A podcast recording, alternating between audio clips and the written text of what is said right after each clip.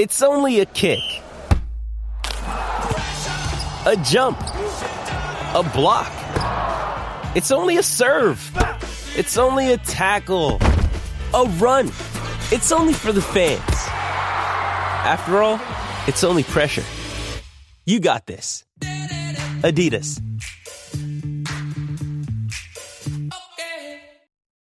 This episode is brought to you by Shopify. Whether you're selling a little or a lot, Shopify helps you do your thing, however you cha-ching. From the launch your online shop stage, all the way to the we just hit a million orders stage. No matter what stage you're in, Shopify's there to help you grow. Sign up for a $1 per month trial period at shopify.com slash special offer, all lowercase. That's shopify.com slash special offer. Thank you for listening to this Podcast One production. Now available on Apple Podcasts, Podcast One, Spotify, and anywhere else you get your podcasts. Hey, it is Ross Tucker from the Ross Tucker Football Podcast, among other NFL related podcasts, the former NFL offensive lineman. And yes, we are going to have an NFL season. It is here, thankfully. So if you want to bet on the games, it is the Even Money Podcast. If you just want to play fantasy football, Fantasy Feast podcast, or every day your NFL fix, the aforementioned Ross Tucker Football Podcast.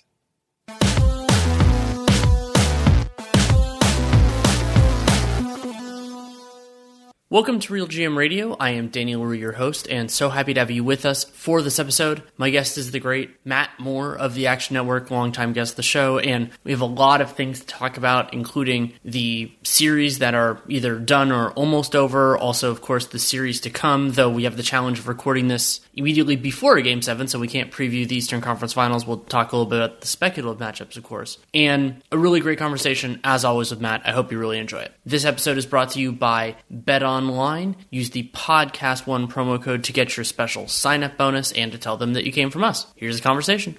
Thanks so much for coming on. Thanks for having me. One of the main reasons that I, I mean, I always love talking to you, but one of the main reasons that I wanted to have you on was you had articulated this idea that the Bucks were more vulnerable, specifically against the Miami Heat, than I thought and I it was really impressive and, and, kind of incredible for me to see that really bear itself out so how how do you feel like because I know you, basically you can walk people through why you why you felt that way, and I, am I'm, I'm interested in kind of whether it played out the way you you expected or thought that it would. It did. Uh, I'm actually mad that I didn't go further. So I, I, bet the Heat a lot of different ways, and I, I cashed on their series price, but I uh, also was going to go harder on them. I went big on them in six because I was like, well, the Bucks are going to win two games. I mean, the Bucks aren't going to not win two games. yeah, they only won one game, and it was very sad for me. But uh, I wish I got a little bit harder. It was mostly, you know, the clincher for me. was when I went back and before the series, and I knew it was going to be those two. I went back and I looked at um, like I, I'd had the idea of the Bucks always follow these hot shooting teams. They go cold at the wrong moments. Um, Jimmy Butler is the exact type of guy that's gonna gonna hurt him. What really clinched it though was Dragic and how well he had played in the bubble. Like when every single game you're like, man, Goran looks really good. Like that's that's a killer for the way that the Bucks play defense. Having a guy that can shoot off the dribble, that will shoot behind screens with a confidence and efficiency that Dragic can, I was just like, that's a recipe for a nightmare. And then I went back and watched the regular season and I noticed that in line with a lot of the, the modern three point defense thought process, which says like guard the really good shooters and let the other guys shoot a lot of threes.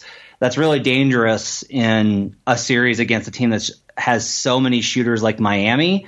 And I knew that I was like, they're going to take away Duncan Robinson, which means there's going to be more room for Dragic and more room for Jay Crowder.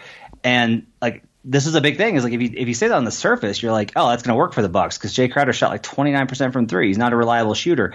But if if Crowder is is stepping into open, good look threes on a team with a lot of attitude and confidence, like Boston when he had a good series there, Dallas before that.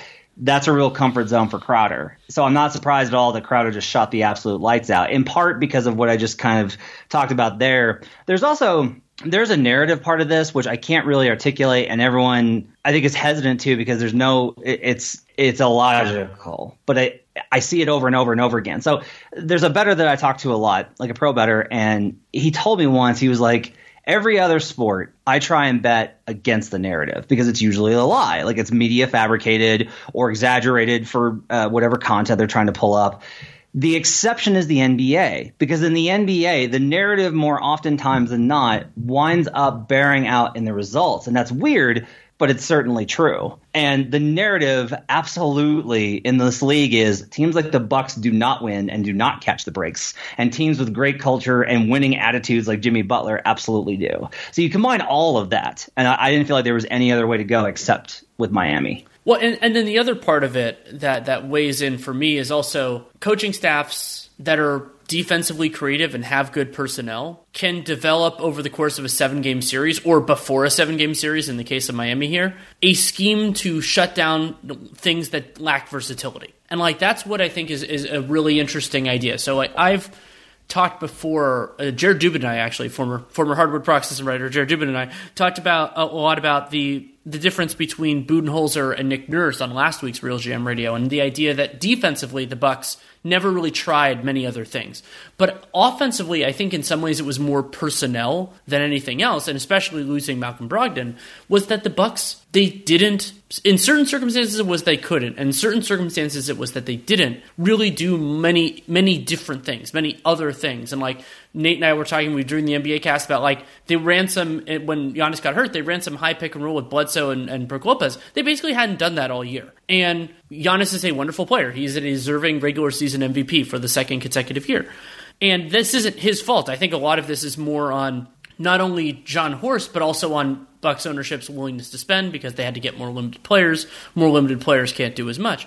And so I, I talked last week a lot about the Bucks' inflexible defense, and that your conversation made me think a little bit more about their offense, which is when a team knows exactly what they're going to do and they don't really have that many counter punches, then it, it, sets up this basic binary, which is how much of that can you take away? And the Heat, partially because they have a great coaching staff, and partially, you know, having players like Bam and Jay Crowder and Jimmy Butler, like a lot of capable players, they were able to do the things they needed to do in transition, forming a wall, stopping some of that, and then making the Bucks a half court team. And the Bucks weren't a great half court offense. Yeah, and I think there's a lot of levels to that as well. I wrote a big thing on action about um, about Budenholzer, and like I asked around, I asked a lot of, I asked every like person I could get a hold of, and I asked like league personnel. I said, why don't coaches adjust? Like, what causes them not to? And the response was, it was really fascinating because it was about the word that was used twice was it's about principles. It's that you believe in these principles, and these are the things that define your coaching style. And you are so tied to those and you've committed so much to making those principles work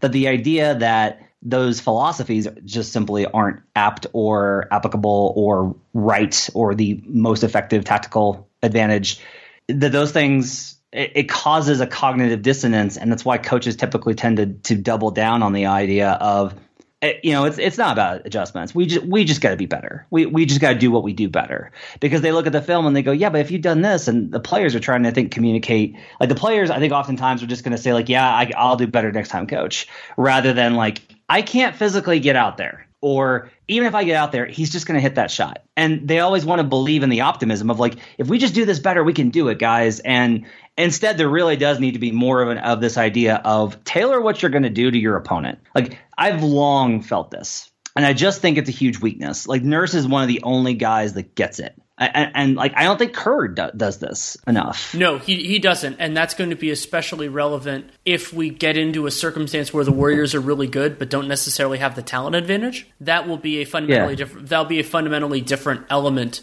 to it. And yeah, I think that's also like Stevens isn't as good as Nurse, but I think he he has more of that that propensity than most coaches, and that's part of why the Raptors Celtics series has been so fascinating.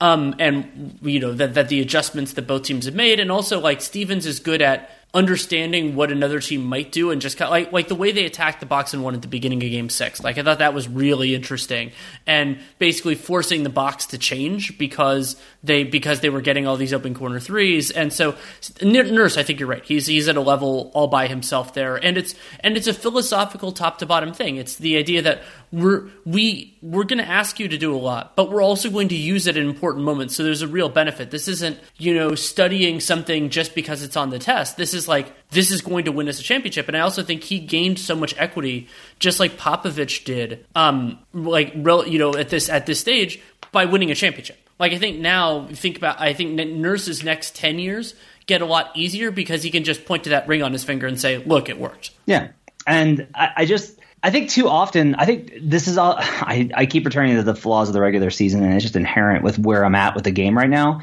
The regular season, it just reinforces this idea where you're like, well, look, this worked for 82 games, or in this year, 60, whatever. Like, why, why wouldn't this work in the play? Like, yeah, it's tougher. Yeah, the playoffs are different, but we're not we're not like a fast like the, the Bucks really were a fast break team, but they were even more balanced this year towards half court offense than they were last year. True. Um, and it's like, you know, why wouldn't this work this year? And the reality is just like you have to approach every specific series as you have to give that opponent respect for what they do well and what they don't. And you have to find the weak points in that and attack them consistently in order to break their scheme against you.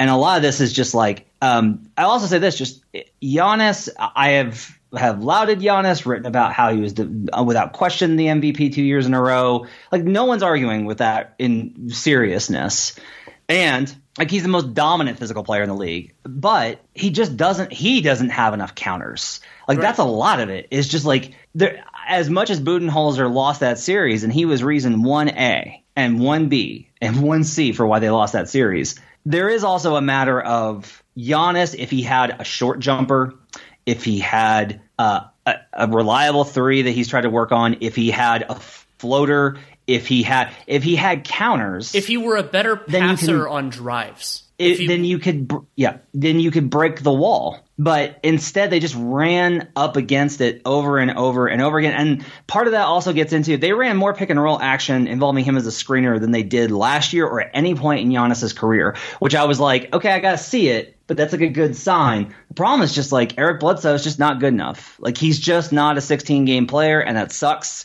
And I wish that he was because I like Eric Bledsoe and think he's a fantastic defender and all these things, but he's just not. And like we, we're heading more and more towards this, Danny. Like the whole thing about how there's there's 82 game players and 16 game players, like we're just seeing it. Like we're just there are guys that we just definably can say they do not they thrive in this environment and they do not thrive in this one. And Eric Bledsoe hasn't thrived to the point where there was never a point in this series or in the Raptors one last year where you were just like, oh man, X Buck is just killing them outside of Khris Middleton. And the problem with Khris is Khris can be re- have a great game and score 30, but he's not going to score 50. And that's like what they need is they needed you guys just like, if you're going to put all this attention on Giannis, I'm, I'm dropping 50 on you. And they just do not have it. Right, and and one way of thinking, like was something that I've been thinking about a lot with Eric Bledsoe, is the idea that he's just their their their threshold tests. Like let's say for a catch and shoot shooter, and it's a lot of times it's subjective, but it's subjective that's loosely based on objective, and so Bledsoe is not a good enough shooter, so that either teams will so there are two thresholds. It's will they guard you and will you make them pay for not guarding you? And bledsoe to me he they he a no on both of those. He they won't guard like you can you can help off of him and he won't consistently make you pay for that. And so then uh, this is to me one of the stories and i'm sure we'll get to rockets lakers. This is one of the big stories of rockets lakers for me as well and if a player doesn't pass that test, whatever, really, whatever position they play, other than center and sometimes center, it makes the life so much harder on the overall offense because then that brings it, it's an easier place for help. You can recover, can bring guys to the rim, everything else. And so as much as it is about Eric Bledsoe not being good enough as a half court initiator, you know, not being able, not being good enough intuitive running the pick and roll, finding finding cutters, everything else, and I agree with all that. I think that's true. There is the second threshold of if you're not good enough at this, are you at least good enough that they'll pay attention to you? And that was the part, you know, like I harped on the Malcolm Brogdon thing for a long time. It's like, well, Brogdon did both of those things. Brogdon was he's not the best shooter in the world, but teams will generally respect it, and he can do other things. You know, he can attack downhill, something that actually did pretty well against the exact same Miami Heat. Not perfectly, not enough to you know win a game in the series, but I thought that Bledsoe had, uh, sorry, Brogdon had some good moments, and it's so it's a really interesting thing. And I, I I lean back on something Nate and I, you know, we've talked so much during the playoffs over the last five years something he kind of articulated, I think it was about two, three years ago, and I think it originally started with DeMar DeRozan. And the idea was that the regular season is about your strengths. It's about what you can do that another, that, you know, I, I use the term undeniability, a lot of other things. But the but the playoffs are often about your weaknesses. What are the what are the things that you can't do very well that can be exploited? And the Bucks' strengths are fantastic. They're undeniable, especially when you're cycling through teams every day. It, but their weaknesses are pronounced, and their strengths are not. Un, they're not. They're not in that undeniable fra- framework, at least against certain opponents. Yeah, and I think you know I, have made the argument. Uh, the the Brogdon thing's really. Uh, I don't know if it's complex. It's fraught. I think. Agreed. Um, there is a consensus. I think that everyone can agree the Bucks would have had a better opportunity to win that series with Malcolm Brogdon. I don't think anybody's disputing that. Um, I don't know that Brogdon is the difference in a four-one series. Agreed. Uh, but it it's like yeah, but you got to give yourself a chance. If you're trying to say we did everything to keep Giannis, that's objectively not true. If they decided not to keep Brogdon because of salary cap reasons. Um, like well, you just you, another another part of that was they accumulated a first round pick in that sign and trade that they then didn't use to make the team better. And right. even if let's say even if they you know this runs long term and they draft somebody with that with that pick and that person ends up being good, they're not going to be good for a couple years. And by that point, Brook like especially if we're talking a late first, like we're you know some of those players can be immediate like rotation contributors. You don't expect somebody to be a starter right away. You know it can be that arc of like okay they're maybe in their second year they're contributing a little bit in the playoffs, and in the third year if, if things go super well, maybe they're fringe starter. Like that sort of thing. And by that point, Lopez is going to be older, Bledsoe is going to be older, not on the team, probably not on the team, and they had an opportunity. And I mean, I, I, gave credit to the Bucks last year for going after Nikola Mirotic. I thought that that could work well. It ended up not working out super well, but at least they tried. And that was what really frustrated me with the Brogdon thing is, and I think you're, I think it's good that you brought up the point that he wasn't, you know, it's not like, oh, with Malcolm Brogdon, they're obviously winning the series and obviously winning the championship and they were cheap and that's the reason they lost. Very fair point to make. But where you, especially when thinking about the argument that ownership in particular has to make to Giannis in a year from now saying why you should stay with us is can you trust that in the future we will do everything we can to build the best possible team around you? And as you said, they can't say yes because they turned that down after a year when they were the league's best team in the regular season, and they didn't do it. I mean, sure, there was an element of Brogdon's had a bunch of injury history and everything else, and they did get they did get an asset for it, and it was arguably too much money for him. But it's I, I I think back to all of these other you know players that have left situations, and one of the easiest things is like, well, you left something on the table. And I'm not saying Giannis feels that way. I have no idea. I have not talked to him about this. He wouldn't tell me anyway.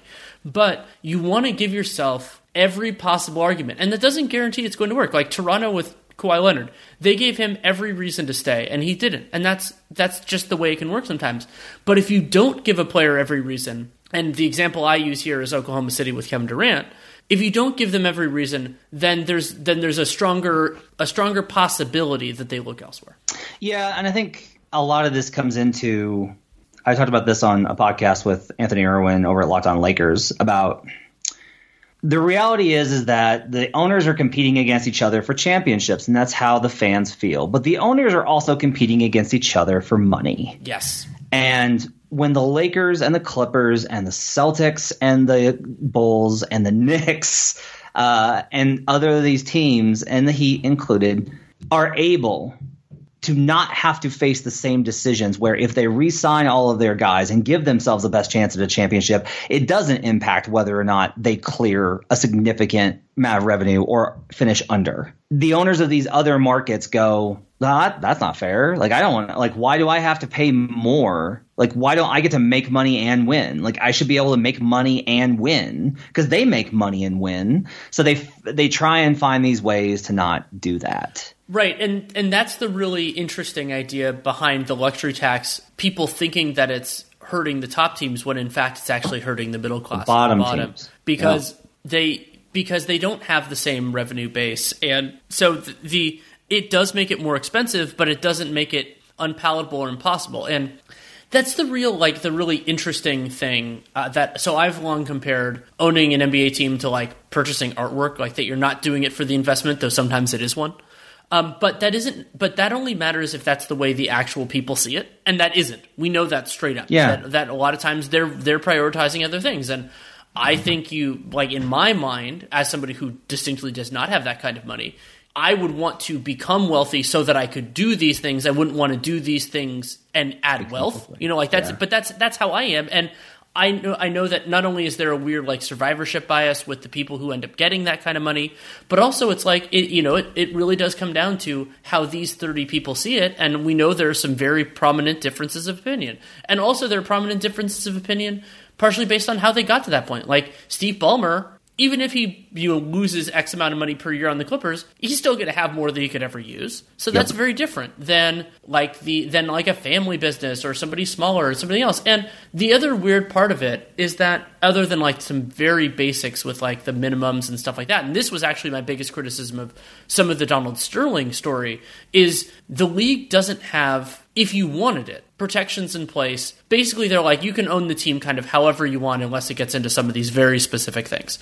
And so that it creates this interesting thing where it's like, okay, well, you can run it however you want, and so if you if teams see the luxury tax as a firm barrier, the league isn't going to do anything about it. And I don't know whether they should, but they're not. Yeah, and I think uh, a lot of this is is we see. You mentioned like it's like owning art.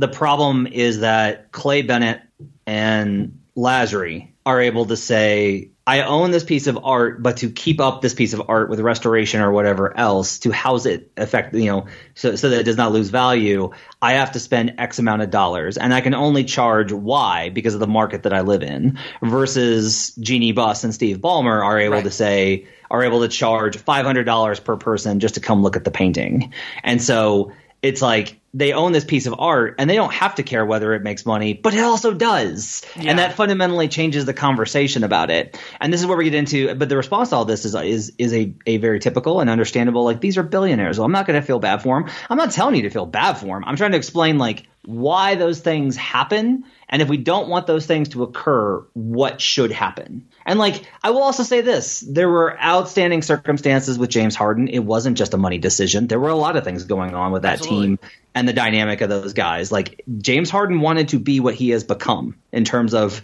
an MVP guy with a max shoe deal, with a max contract on his own team as the superstar, an All Star every year.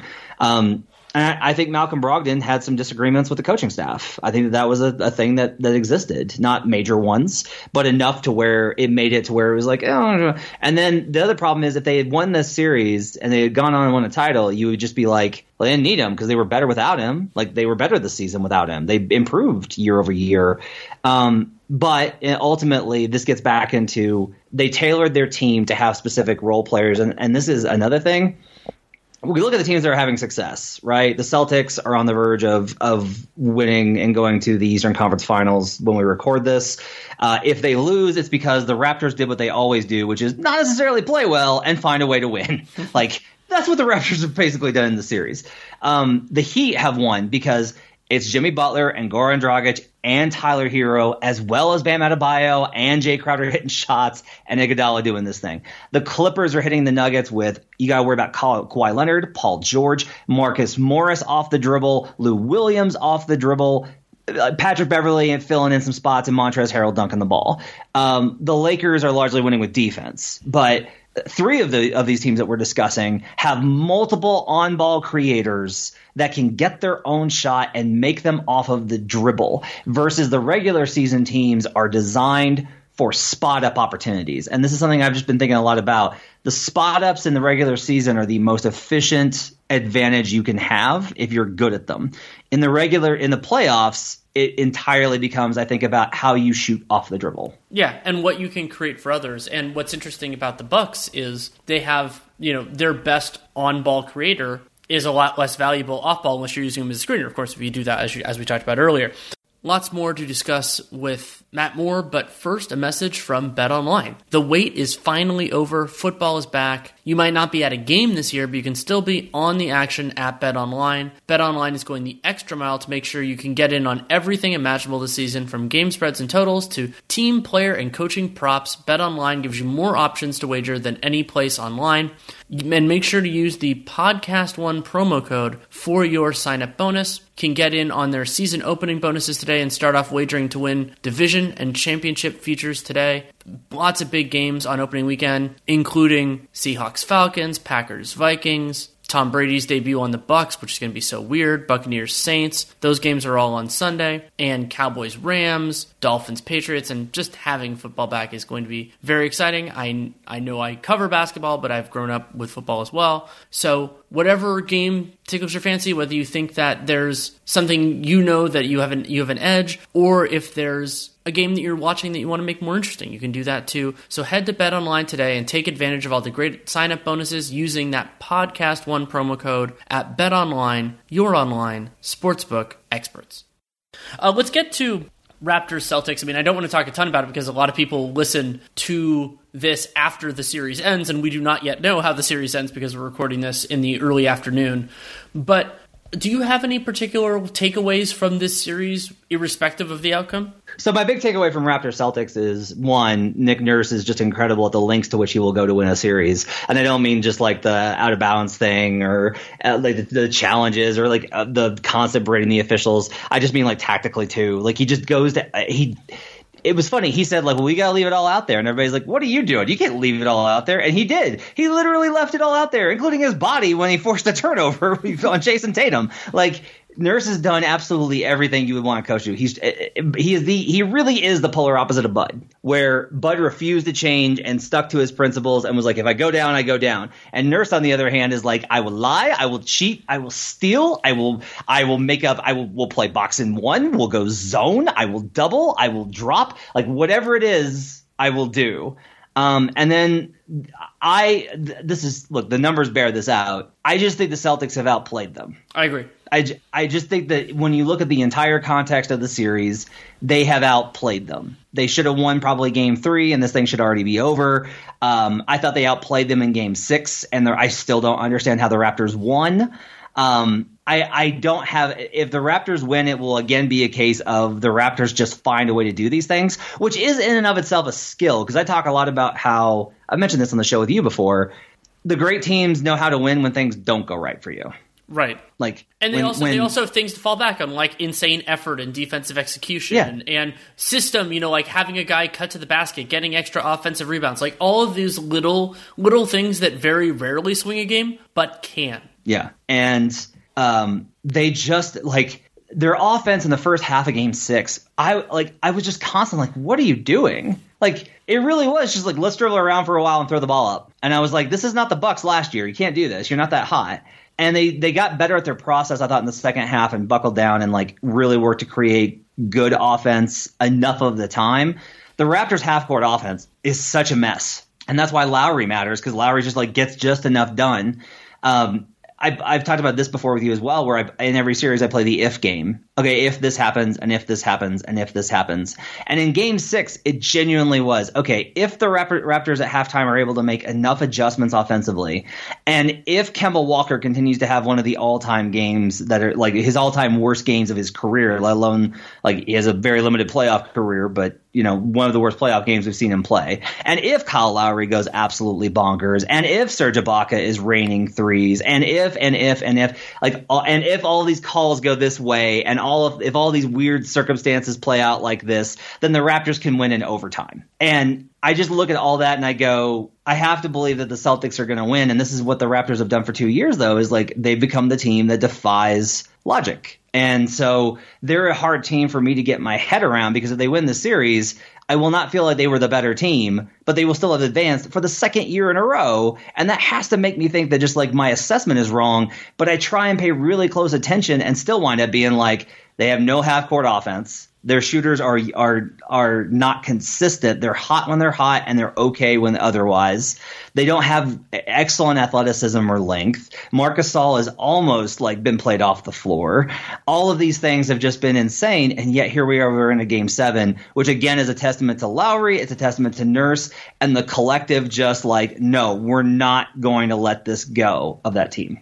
Yeah, I, I, think that's a good way to put it. Another thing that I've thought about during this series is if the NBA's goal is to produce a deserving champion, which I believe that it should be, they really can't go to series that are shorter than best of seven because you think about how much more variance matters then. You know, like how the little, the little fluky things. So like in this series, generally speaking, not exclusively, the Celtics have dominated in their wins and the Raptors have eked out wins. And there's nothing wrong with that, but the idea is that in a 5, you know, in a 5 game series, that will happen more often in a 3 game theoretically or that's why the NCAA tournament is both fun and not good at choosing a deserving champion for better or for worse. Yeah, and I, I have been really impressed with the Raptors' ability to try new things and and move off them when they don't work. And like that was something Nate and I talked a lot about on the NBA cast for game 6 was we thought they were going to go away from the box and one when it didn't work early. Instead, Nurse modified it, and then that was better. Then they ended up going away from it anyway. But that idea is really interesting. And like for me, Pascal Siakam is such a fascinating figure in this series. Like, I mean, Siakam and Tatum, like you can bring up game six and lots of other things. Like, I would say neither of those guys overall, there are some exceptions prominently. I mean, Tatum had a big game two, that neither of them has had like incandescent series. Yet these are really good teams that execute well defensively, that have a lot of that not only have a lot of contributors, but also don't have that many net negatives that make the floor. That's part of why like Terence Davis hasn't really been relevant in the series, and a lot of the other guys.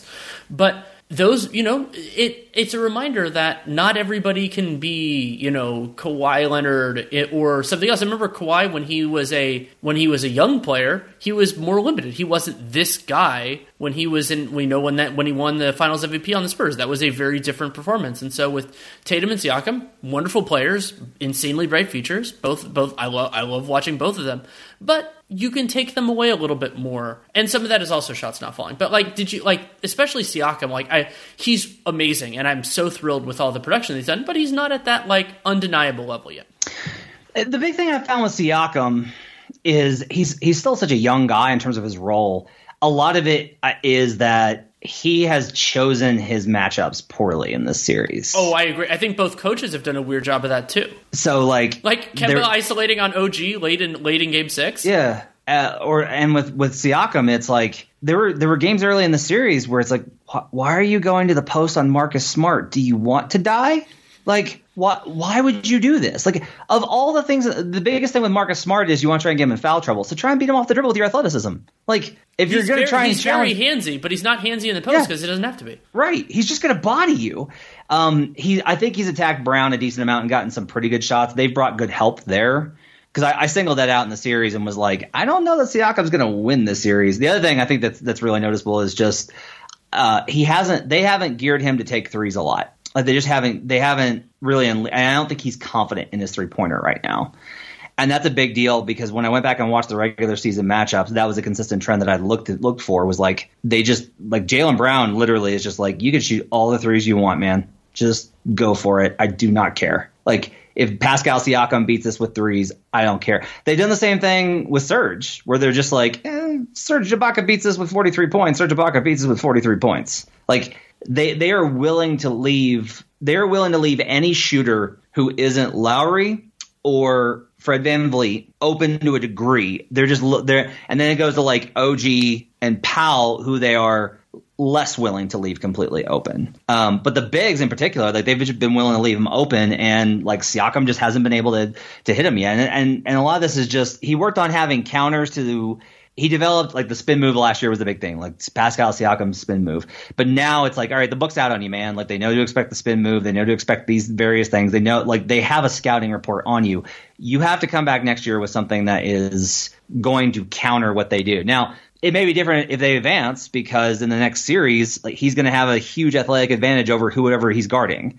Like I don't, I think I think Butler is probably going to have to spend more time on the other wings and probably play free safety more. If Butler goes on Siakam, then you've got lesser defenders on Fred VanVleet uh, and and Kyle Lowry and and Anunoby who's played so well. So like there's all these like kind of counters. But if they don't win the series, I just look at it and go like Siakam's going to have to get back in the lab and go. I need a I need a consistent three point shot and I need a few more counters when they're bringing help on me to figure out how to how to to counter what they're they're playing. I me. it's a, it's similar honestly to Giannis. Yeah, it really is. And there are when especially when a player is not confident in their jump shot, there are only so many things you can do and all of the little tricks that you have with playing a team seven games and all the additional scouting and everything else like those those are always going to be brought to the fore. And so then it's what else can you do? What can you surprise them with? What is what is different? What else can you do even if it's off ball or something? You know maybe you can get some good cuts get some offensive rebounds all those sorts of things.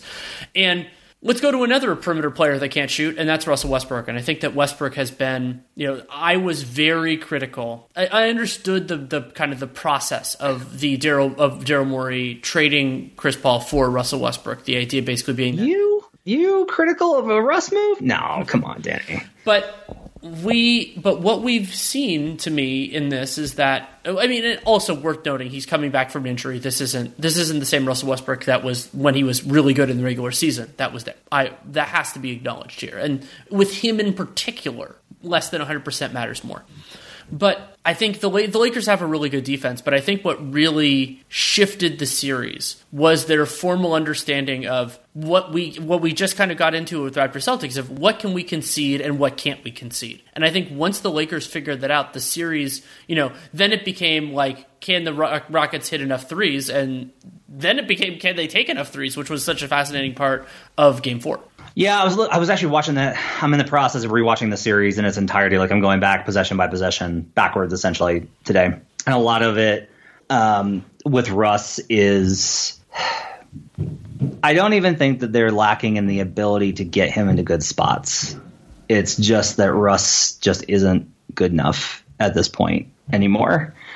And that's like the reason I hate these things is because I've been doing this for long enough now to remember when this wasn't the case. Yeah. Like I, I, people will will always just go like, "Nah, come on, man, it was KD," and it's like, no, I'm really telling you, 2013, 2014, 2015, I have a legitimate argument that Russ was as good, if not better, overall than KD was in some of those seasons. Like he was insane. Like well, he was and, so. And that's why the, some of the injuries he suffered in the playoffs are a really underappreciated part of why OKC yeah. never got over the hump. Is that like yeah. there were years there where they could have, and they, yeah. they didn't. But a lot of that, and they just yeah yeah. It's like if he was healthy, it just they would have like. There's a reason why if you talk to anybody in OKC, that's and you, they will never say it publicly because that's not how they operate. But if you if you talk to folks that are close to the team, you you will hear a lot about the Patrick Beverley thing, and you you just you hear that a lot of that was the year we would have done it, um, and so it pains me, but there's also just no like last night he blew by Anthony Davis and he just missed a wide open like he just badly missed a layup and he's trying to break the defense by punishing him with his three point shot, and it's just it's not there, and it hasn't been there. And until he like a lot of this is just like Russ is not Russell Westbrook is not going to get in the film room and be like break down his game and go what do I need to do, and he's not going to get into have a trainer that's like dude you shot like thirty percent from three and they're leaving you wide open. We got to get your jump shot to where it needs to be. Like we just gotta we have to go Jason Kidd and we just have to beat this with repetition um, it's just not going to happen with him because of his entire approach. And this is like I always knew it was going to end badly for Russ because of how dependent on athleticism he was. But it's not just that. There are guys that are dependent on athleticism that can counter with everything else that they've picked up along the way, and they won't be as good, but they'll still be super good. And the problem with Russ is like I have zero faith that he will be able to let his ego reach a point where he is like takes a step back and says I have to change in order for us to be better. He didn't do it in OKC. Um, they literally they literally lost the Jazz series because he got too much into his ego about Ricky Rubio. Like that was why they lost that series. Um, and then, and it's just like for all of the great things that Russ has been in this in this league and the view internally in this league about Russ is a lot different from the external from the fans because of how far he slid and he wound up being like a foil to Curry and Curry's super popular but like that there's a very big differential there. But there's just no other way. Like if I'm a GM and they're shopping him this summer even if I'm like a bottom feeder I'm still like I don't really know why man. Like I'm just I'm not going to get a good enough version of Westbrook for it to matter for it to really be a good situation. He's just going to be frustrated. I'm going to be frustrated. And it's the same for a contender. And I hate to see it, but just like I don't have any other conclusion after watching how this series is going. And and part of it is you mentioned all the injuries. Yeah, but it's also like look, he's over 30. Like he's going to have these injuries. This is part of it. Like this is this is part of his life now, as it is for every player over 30 who's not LeBron. Like they're all going to have injuries and that, and you have to be able to manage those and it's a lot harder for him too because of the way that he plays. Yeah, that's a great point. I, I do want to talk about Nuggets about Nuggets Thunder or Nuggets Clippers, sorry, briefly, but it, I, I do want to spe- instead pivot. Just we could talk first before that about the potential conference finals because I'm really interested. I mean, it seems like it's going to be Celtics Lakers, whether whether we get that resolution on Saturday or later on. And we've seen this coming for a while. It's felt like the most likely outcome, even with the Rockets being so interesting at various moments post uh, trade deadline. But how do you, you know, we don't know what's the series, but how do you see it potentially playing out? So I was really high on the Clippers about a week ago, and now I'm watching a lot of Lakers. It's just look. Here's the really fascinating thing. Um, the Clippers defense has been good in the series versus the Nuggets, in large part because of the limitations of what the Nuggets have on roster, um, and also combined with like just some bad shooting. Like Jerami Grant's just just he's like two of, of 15 in the last three games, and those are all deciding factors in whether or not the Nuggets win those games or have a decent uh, offensive rating. I still don't believe in this Clippers defense a whole 100. percent They're really good. I don't believe them at an elite level. And what's interesting is we see in the Eastern Conference the team that had overwhelming shooting in Miami gets past Milwaukee, and the other series is almost entirely defined by defense. Right? It's just it's a rock fight um, between the Raptors and Celtics. The Lakers are winning this series because they have just absolutely smothered the Rockets. Their offensive rating is, has ticked up over the last couple of games, but that's mostly transition and effort. If you really dig into it, like they're they've got some tactical advantages, they've gotten some shooting. They obviously have LeBron and AD but it really is their defense. Like Frank Vogel said today, our big three is LeBron, Anthony Davis, and our defense. And that's true, which is why this is going to be fascinating because it's the Clippers have so many freaking weapons, so many freaking weapons. But I do think that their defense is vulnerable, but I don't know that they're vulnerable to what the Lakers do. And that's exactly why I'm really interested in the series. Is that I think like the Clippers' vulnerabilities to peri- to like perimeter players, you know, because well, Paul George has been has been better, you know, especially and now he, he's getting back, but like. There, are certain types of players that have uh, given them a little bit of trouble. Also, whether they're actually caring, all those sorts of fun things. But I think I think they can lo- like kind of not load up in terms of like structure all their support there and, and, leave guys open against the Lakers, but understand that Danny Green and Kentavious Caldwell Pope in particular are you know what they can do within the scope of the offense is somewhat limited and and try to work within those constraints and can the Lakers do the same kind of threat assessment? Okay, you want to put focus your resources on shutting down Kawhi and Paul George? Great, so be it. Then you're still going to have to you're pro- you're having to concede something, and that's why I've been leaning towards the Clippers in this series. Basically, since these teams were assembled, is the idea that even before the Marcus Morris thing, but especially after, is that there are there are ways that the Clippers can like get points even if their best player like even if their best players aren't happening to like get as open or anything like that they have other you know like Shamet and some of their stuff. Now those guys aren't consistent necessarily. Whereas for the Lakers you know I think if I were to pick the support players that I trust more it would be the Clippers even though both teams are imperfect. Yeah. Um, and I think it's a lot of it. I wrote a piece on Action today about what I'm calling the weights, where and when we're looking at a series, we talk about X factors, but it's better to think of them more as every series is like a scale, and you've got coaching, and that provides a weight. You've got talent, which provides a huge amount of the of the weight balance.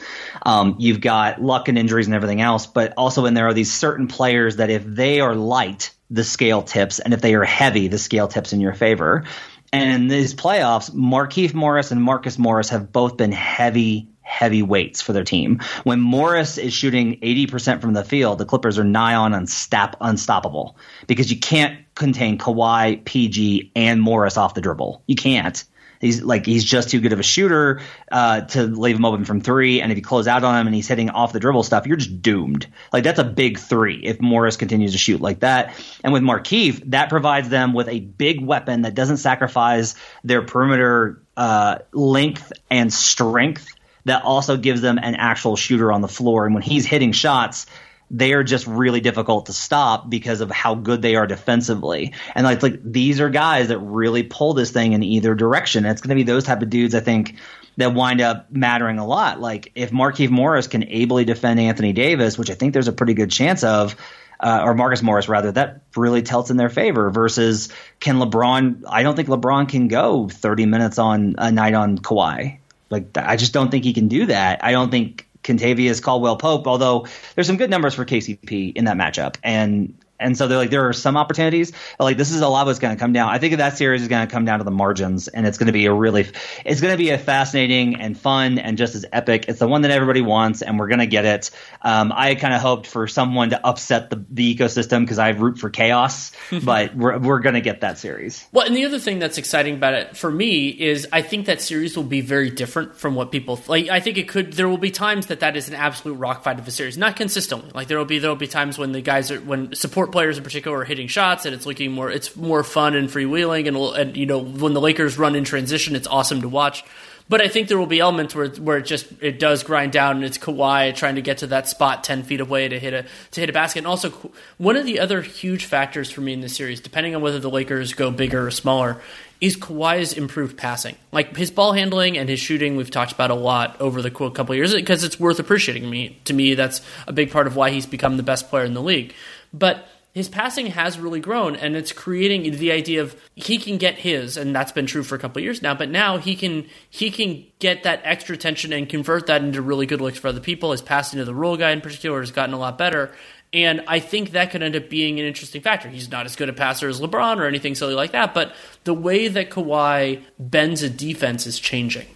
Yeah, and his ability to pass and just everything. He's so much stronger now. Like there are all these weaknesses I had identified three years ago, and he's just fixed almost all of them. And like everyone's like, "What? How was he bad three years ago? He's an MVP candidate." It's like no. Like when I went back and like he was susceptible. I still think that he's susceptible to be embodied, which I think is interesting. Um, if the Lakers can force situations where Kawhi has to guard AD, I actually think that's beneficial to the Lakers because it increases the risk of getting fouls on Kawhi, and that helps. Um, there are counters and there are counter counters and all of these things, but I, I just you have so many guys playing at the absolute peak of what they can do right now. You have two, I think, really good coaches. Um, you have two good defenses, one elite and one really good. Uh, you have an elite offense versus one that just has so much firepower. It, it I just can't. It's it's a really incredible series, I think, to think about. Yeah, really excited about it. Uh, anything else? Anything else you want to share before we part ways? You want to talk? Let's talk Nuggets Clippers real quick. Absolutely. Uh, you you have a much better feel for the Nuggets than I do, and I know we, you already brought up Jerami Grant not hitting shots, and I think most of that is just small sample size theater. You know, kind of like the, the Jae Crowder stuff, except maybe a little bit a little bit different. But on that on that line of just you know, if you have a four or five game sample, guys are going to hit shots, guys are going to miss shots. Um, I think one of the other interesting so in developments in this is just having better personnel to slow down Jamal Murray helps. I think it makes a huge difference, and uh, you know I think Murray can play better, you know, in the abstract than he has in the last couple of games.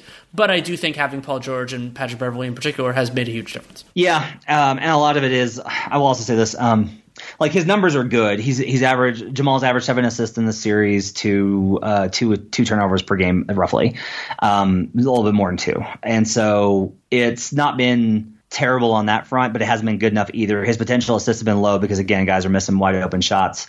But I think a lot of it is um, I've said all year that the Nuggets have two offenses. They have the Murray Jokic pick and roll, and that's just Murray's going to run it over and over and over and over and over and over again, and just try and bludgeon you to death with it because that's what's worked for them, and it gets him into his comfort zone, which is like I can shoot, I can pass. If I pass, I'm only making one pass, and it's really good. There's like a simple mechanism to kick out to the corner. Jerami Grant. Um, they don't have enough variations of it as a problem, and a lot of that is is built on Malone, but a lot of it's also built on Jamal Murray's limitations as a as a point guard. He's still growing and getting better. And the Clippers have just decided, like, I think a lot of this is like, look, in game two, uh, there were multiple positions where Jamal Murray straight up beat Kawhi Leonard, which I wasn't expecting at any point in the series. And he did it. Like, he did it multiple times, just flat out beat Kawhi. And since then, Kawhi's played better defense one on one, but they've also just brought a lot more help, and they've they've yes. said like there's no pride there. Like there's no like Kawhi's not like no no, I don't need help. Kawhi's like no we're gonna bring this is how we're gonna shut you down, and you're not gonna score 100 points, and we're gonna you know if the Nuggets don't score 100 points, they're never gonna win. They're gonna win any of these games without without 100 points. That's nonsense. Um, And a lot of this is also the best way for them to win the series is for Michael Malone. We talked about principles. He has to abandon a lot of his principles, and that's really tough for a coach to do. For the entire season, and in the Jazz series, he begged them to try on defense, begged them to care about defense. And they did, and they won that series, and then they cared about it in this series. And Michael Malone's game six or game four presser rather was really revealing in that he was like he really just looked like they did what I asked. We held them to 96 points, and it just wasn't enough because our offense isn't good enough. And like I, am curious to see what they do tonight. It probably won't matter when we're you're listening to this. It's probably already done. Um, but I am just curious about what this means for Malone going forward and finding the, the balance between offense and defense. He really believed that the offense was just going to run itself because it has. They've been a top five offense every year, or or top ten at least, and so they've been good every single season.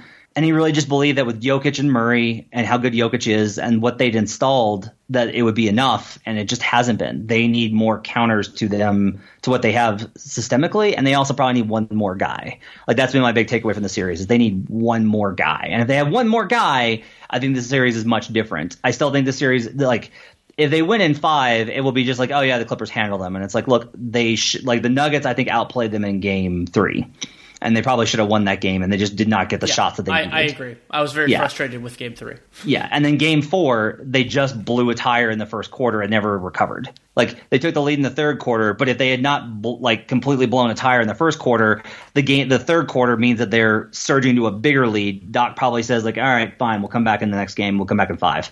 Um, they just haven't caught the breaks in this series. They started off tired because of the last series. They was they were never in that game. Um, the Clippers probably have one more blowout in them, which is why I probably think that they blow them out tonight and it's done. Um, the Nuggets came back from 3 1 last time. They were a great team versus adversity, but every team has its limit, and I wonder if this is it. But in general, I just think that they need more. Like, MPJ will get integrated into the offense next season. They'll try and add one more guy. If they don't, they at least are adding MPJ as a fully integrated part of the offense. Finding that balance is going to be a tension point for that team going forward. They're close, they're just not close enough the last question I want to ask you is just what do you see, knowing what we know right now, as the Nuggets' front court moving forward? Is it Porter Jr. and Grant starting together? Is it something other than that? Like uh, that's where I think it's going. Is Grant, you know, Grant guarding the better defender, MPJ guarding the worst one, and and I think that's a really intriguing unit moving forward. But I want to see if you feel differently. Yeah, so there's there's a lot of evidence. Adam Mares is keyed in on this, and I had always expected my my expectation for next season was that I thought it would be Jamal Murray, Will Barton, Michael Porter Jr., Jerami Grant, and Nikola Jokic is the new starting five. Now I tend to lean towards it's probably going to be um, Jamal Murray, Gary Harris, Michael Porter Jr., Jerami Grant, and Nikola Jokic as the starting five. Uh, it will the front court will absolutely, I think, be those three, unless Grant gets an offer that is so high that the Kroenkes, after losing out on all of their TV revenue because they never got a deal with Comcast, an underrated part of any sort of discussion about the Nuggets, coupled with the loss of the revenue for fan attendance in both Los Angeles and Colorado with the Rams, the Avalanche, and the Nuggets. Um, all of that may cause the Kroenkes to reassess how much money they want to spend uh, coming out of this pandemic. But if those are not factors, then I expect it to be Jerami Grant is retained at a pretty good number. I actually think Paul Millsap probably comes back in pretty cheap as a bench guy, as a bench veteran. Um, Jokic obviously is still there. Jamal Murray has now had two. He has the number one, number two scoring performances in Nuggets playoff history, so he's there. And then the question is just going to be: Can you get Jokic? Can you build a system with Jokic, Murray, and Porter? Yep. And there are reasons why why every single one of those makes the combination difficult. And but it's also an incredible amount of talent. And uh, it will be a, a, lot of talent going forward. They're very well set. Uh, Grant is great in that he can spread the floor, has athleticism, can run. He's gotten better on defense as the year went on and um, his big weakness is rebounding. And MPJ is a, an, an, insane rebounder, just an absolutely insane rebounder, and so that counters a lot of it. So I think the future's still really bright for Denver, but the the path gets a lot more narrow for them to avoid stepping into a bad territory going going forward. Absolutely, and it can it can this step can be really challenging, but they do have the talent, and talent is an important part of this. You know, just just just to make it all the way through. So I, I'm really interested in how that works out. Thank you so much for taking the time. Thanks for having me. Thanks again to Matt Moore for taking the time to come on. You can read his work at the Action Network. You can also hear him all over. He's often on Locked On Nuggets, which has been really fabulous during this playoff run. And of course, if you don't already, you can follow him on Twitter at HP Basketball. Love having Matt on, love having his perspective. And as I talked about during the show, his instincts on the Bucks Heat series were shockingly spot on. Um, I just didn't see it coming. He did. Full credit there. That is something that happens. And, and Matt watches the league incredibly incredibly well and has insights into teams. I mean, I remember his his inclinations on previous iterations of the Celtics were something that I I really ended up gravitating towards. Love having him on and so much going on. I mean, between Dunked On Prime, so now Dunked On is four episodes a week or subscription. One episode a week is still public and free. And if you're a subscriber, Dunked On Prime, then you also get that fifth episode ad free. So that's pretty great. And if you want to do total access, you can get a bunch of additional benefits, including our daily dunks and a Discord and a bunch of other things. Also, lots of written work at The Athletic. I have my off-season previews are still going strong. The Oklahoma City Thunder, which I had to rework with the Billy Donovan stuff, uh, that should be coming out soon also have my piece breaking down kind of the what I call the Giannis timeline about if you know theoretically the different ways if you were to, to decide to change teams that it could theoretically happen, which teams make sense in each place. So that's definitely a I would say worthwhile read because I tried to put it all in one spot and also the NBA cast. That's Nate and I live broadcasting games. If you're listening to this really quickly after it's released, you can listen to, uh, when we do game seven of Raptors Celtics. That will be live, of course, following that. And then we will be doing various games throughout the conference finals and the NBA finals. So you can keep an eye on that. Much appreciated. If you want to support this show, there are a lot of different ways you can do it. You can leave a rating, leave a review in the podcast player of your choosing. Can also word of mouth. You like a specific episode, you like the whole series, and you want somebody else to know about it. Just tell them. It's something that can help, whether it's in person, on social media, whatever. And subscribing, downloading, extremely important for any show, whether you use Spotify or Apple Podcasts or really whatever, subscribing, then it'll pop into your player whenever it's ready, and that really makes a massive difference. Then the single most important thing you can do for this show and any other that has them is to check out our sponsors for this episode. That is BetOnline. Use that podcast one promo code for your awesome sign up bonus, but also to tell them that you came from us. Hopefully, they continue advertising, help keep the lights on here. As always, if you have any input, good, bad, or indifferent, Daniel Leroux, NBA at gmail.com is the way to get that to me. If you take the time to write it there, I will take the time to read it. It pops into a specific place in my inbox, and uh, I, I, make sure to read those every day. Um, and I try to respond. I don't make a guarantee there. I make a guarantee that I'll read it. So if it's insight on, hey, you should have this person on, or this worked, this didn't work, I, I go through all of that, and I really do appreciate it because it makes the show better, and that's something that matters a ton to me. So be back next week. Don't have a guest lined up, but have you know plenty of things to discuss with where the league is going right now. So thank you so much for listening. Take care and make it a great day.